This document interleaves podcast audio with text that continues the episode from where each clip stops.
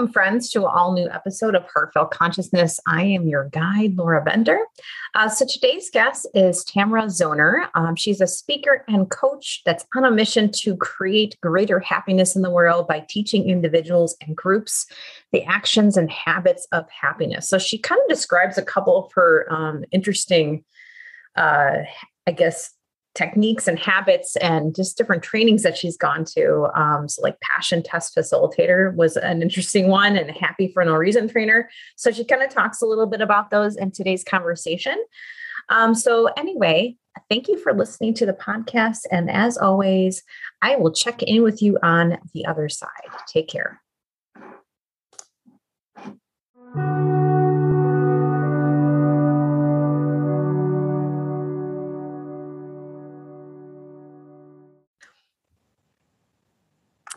Right. So, welcome. How are you, Tamara, today?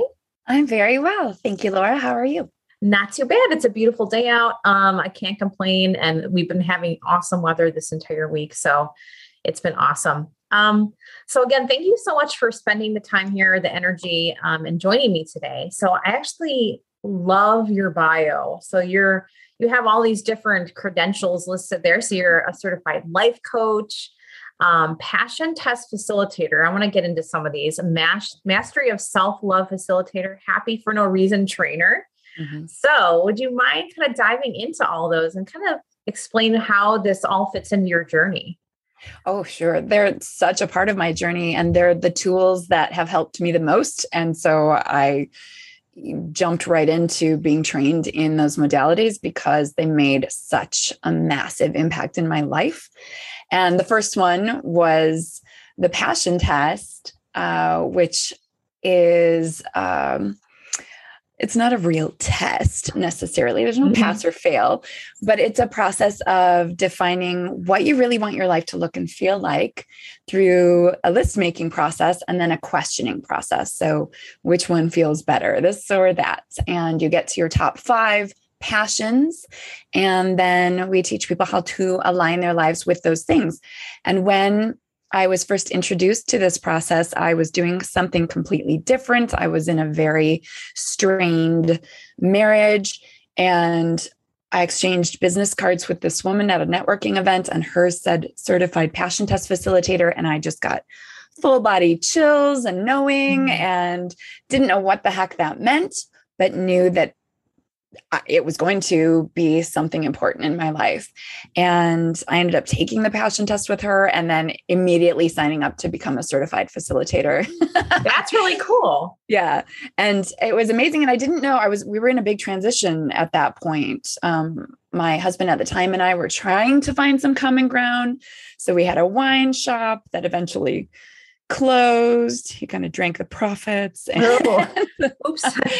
and then we moved to England for a new job opportunity for him. And then I ended up actually traveling to Oslo, Norway for my certification, even though it started here in the States. Um, it's worldwide now with oh, Janet. Oh, cool. Janet Attwood is the creator and the author, and her ex-husband Chris, who is her best friend also.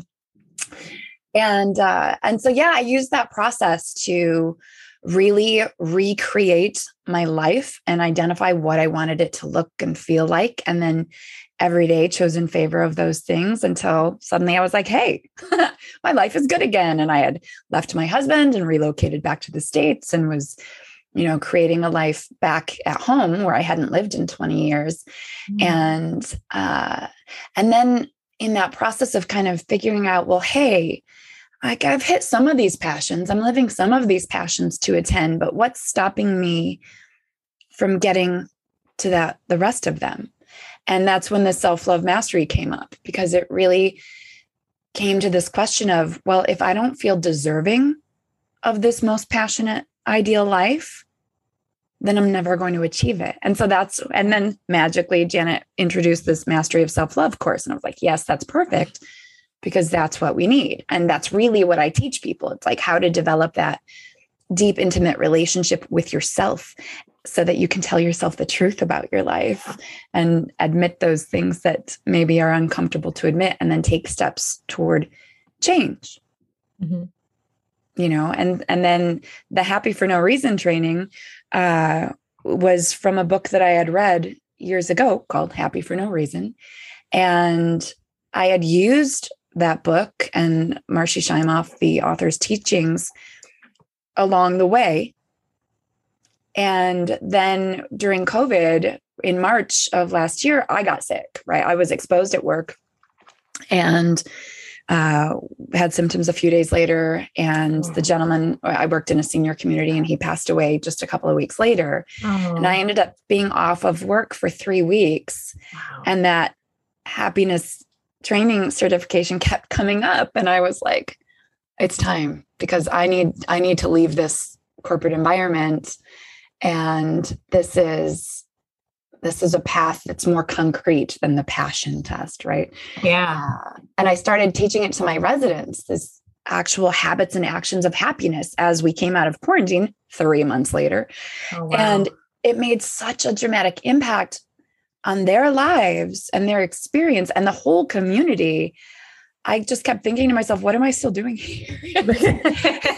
I need to share this with more people. And so, you know, I really dove deep into asking and listening for guidance and got some really clear guidance like cards would turn up that said here's your door. When will you walk through it? Yeah yeah. Yes i've gotten some of those myself recently. Okay and so i did. I said yes. And uh, october of last year I had my last day at my corporate job in senior living and started doing this full time and I I love it so much. It's been my mission for a very long time and now I'm living it every day, which is also what I teach people, right? How to go for it. yeah, exactly. And it's and now I see how all of those kind of correlate and mm-hmm. just kind of form that path that you just you just described. Yeah. That's incredible. That's an incredible journey. So, how does so kind of thinking about the relationship that people have with themselves um, we kind of go you kind of talked about not you know if you're not loving yourself how are you going to be able to to get to these passions mm-hmm. uh, that we all desire um, so how does a person's relationship with themselves actually relate to that success that they have in life how does that actually correlate well we're our most important relationship most people are seeking outside of themselves for some kind of fix or completion that they'll just keep seeking until they find it within. And mm-hmm. so for us to, you know, we have these this voice in our head that is us that isn't always kind or supportive and is often a bully and we we will not get to where we want to be in life by bullying ourselves there. It won't happen. We will feel bad about ourselves and we will go through these vicious cycles and circles of beating ourselves up for not being good enough and then not being good enough because we're constantly beating ourselves up. So, how could we ever get there? And so, taking the time to start to repair that relationship with ourselves that probably started before we were even really conscious beings, right? We're mm-hmm. sort of mm-hmm. in this meditative state from zero to seven, and we're just soaking everything in our external experience into our subconscious brains. And maybe it wasn't that great. like, I don't know yeah. about you, but the talk in my house wasn't really very supportive when I was yeah. you know, little. And and so that becomes the voice in our head you know why don't you act more like your sister? Or why are you so dumb? Or yeah. why you know? I was the oldest sibling so i kind of was like the experiment for everything basically. And you know then i i honestly I, I noticed a lot of that. Now actually I'm, I'm becoming more aware of it now um is how i was how i was treated as a as a child mm-hmm. versus how my brother was treated. Yeah I can it's see so different, right? Yeah. And when I'm one of four, I'm the third of 4 mm-hmm. And you know, oh my gosh, the oldest just got the brunt of it. Mm-hmm. and then my sister kind of didn't get anything because she was just like there under the radar. yes. And then I was a little more like, well, hey, I want to actually live my life and I'd get in trouble for that, right? And then the little brother is the miracle child, you know, he's like can do no wrong, perfect. Mm-hmm and so he's probably the most confident of us all because he was he was raised to be perfect, right? Like you're just already perfect just the way you are. You can do no wrong. Everything is good. And he's like, cool, I'm just going to have fun then. so that voice develops and that awareness key that you mentioned that's where we start, right? That's where we start repairing that relationship with ourselves, becoming aware of how we actually treat ourselves, speak to ourselves, think to ourselves. Do we actually do the things that support us? You know, or do we say we're going to do them and then not and then beat ourselves up some more? Yeah. Right? Yeah. Uh, and so once we can just become aware and then start to make really gentle, subtle shifts in the language that we're using with ourselves so that it becomes like a good friend, you know, uh, things change. And and then also separating out those voices that aren't really ours you know? Mm-hmm. i had to remove my mother's voice. I had to remove my ex-husband's voice. And i had to clarify which one was actually mine you know? And then start teaching myself to be nicer to me. Yeah. So if someone were kind of in that same boat it seems like we're both kind of talking about that we've had these experiences. Mm-hmm. Um, what kind of practices, um, in addition to maybe what you just mentioned, um, just maybe someone doesn't have that self awareness yet, right? Um, what kind of practices could they do to maybe kind of open that up or start to explore that? One of my very, very favorite tools is called EFT or emotional mm-hmm. freedom technique. Are you familiar mm-hmm. with it? Yes, I am. Yeah that tapping. And so I love it so much because, and I almost assign tapping to every client that I have, especially if they're newer, kind of on their journey into self awareness, is tapping because it is mind and body and it's making this connection and it's full on truth telling. It's not affirmations where you look at yourself in the mirror and lie to yourself to try to get a new belief installed, but you're actually starting right where you're at. Like, hey, I don't really like myself and I don't know why I need to bother, you know? Yeah. Or my foot really hurts. and so I can't do anything. I can't exercise. My foot hurts.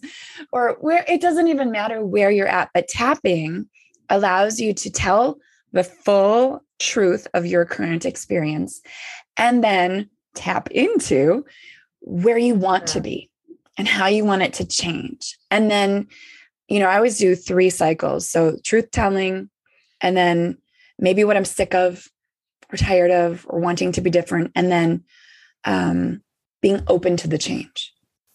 And so, if anybody who's listening is familiar with tapping or not, you know, it's tapping on these points on our face essentially and parts of our body meridian points to really access the same as an acupuncturist yeah. would access except for it's at our own fingertips and uh, connecting the mind and the body and the emotional body and releasing stored stuck junk so that it's not in our bodies anymore and we can move through it um, but yeah, those three cycles of really telling the truth and tapping one round.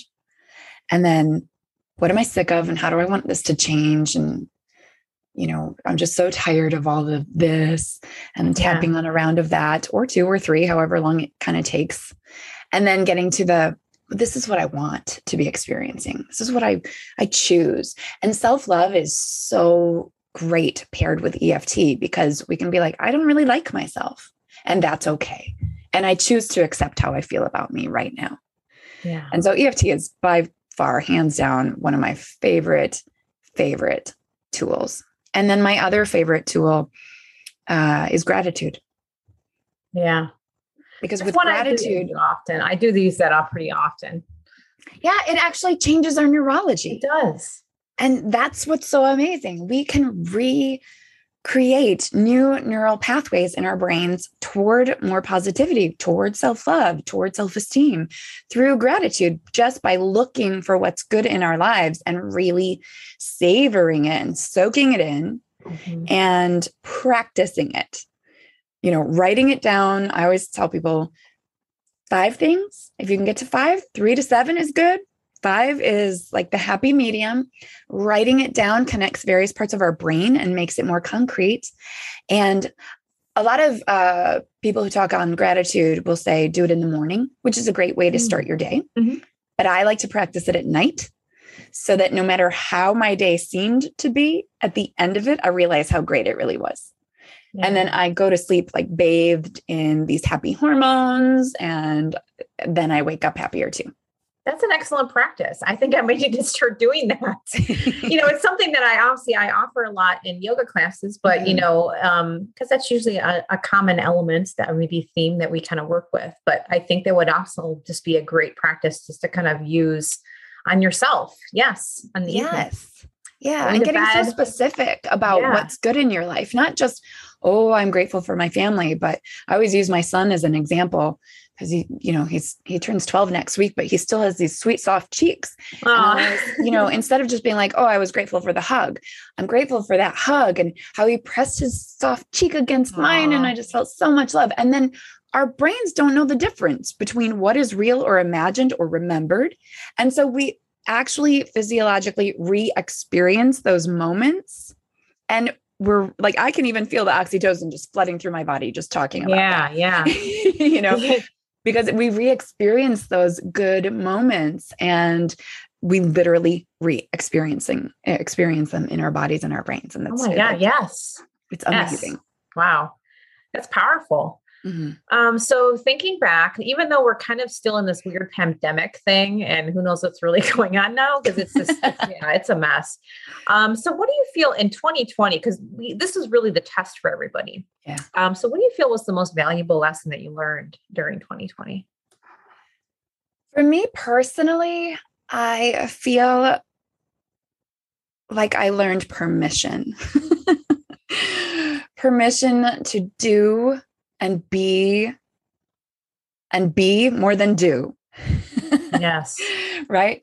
Uh, who I am and what what lifts me up in life and to really simply be because we all get caught up in the doing of life and what the pandemic has allowed for so many of us is to really slow down and be more in each moment and that is the lesson that it taught me. I think I've always kind of practiced it being, but this 2020 really allowed me to step into it and slow down and be, and, you know, really honestly assess my life. And I think that is the gift of the pandemic for all of us is to be able to mm-hmm. accept and uh, embrace the truth of our lives. And are we really living a life that supports us in our joy, in our happiness, in our fulfillment?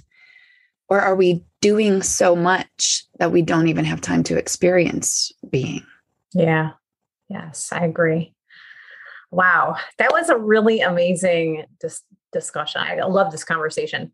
Um, but yeah, thank you again so much, uh, Tamara, for uh, spending the time and energy here with me today um, and just having this discussion about gratitude and happiness and a lot of cool things to kind of check out, everyone. So I'm going to put some little tidbits in the show notes. Um, so make sure you check it out.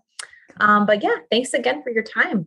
Thank have you a, for having me, Laura. Yeah, have a fun. great rest of your day. You too. Thank you. Thanks so much.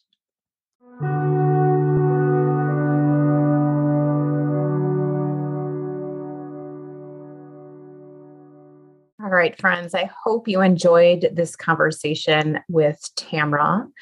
Um, and as always, please don't forget to share, review, and subscribe. Be well, my friends.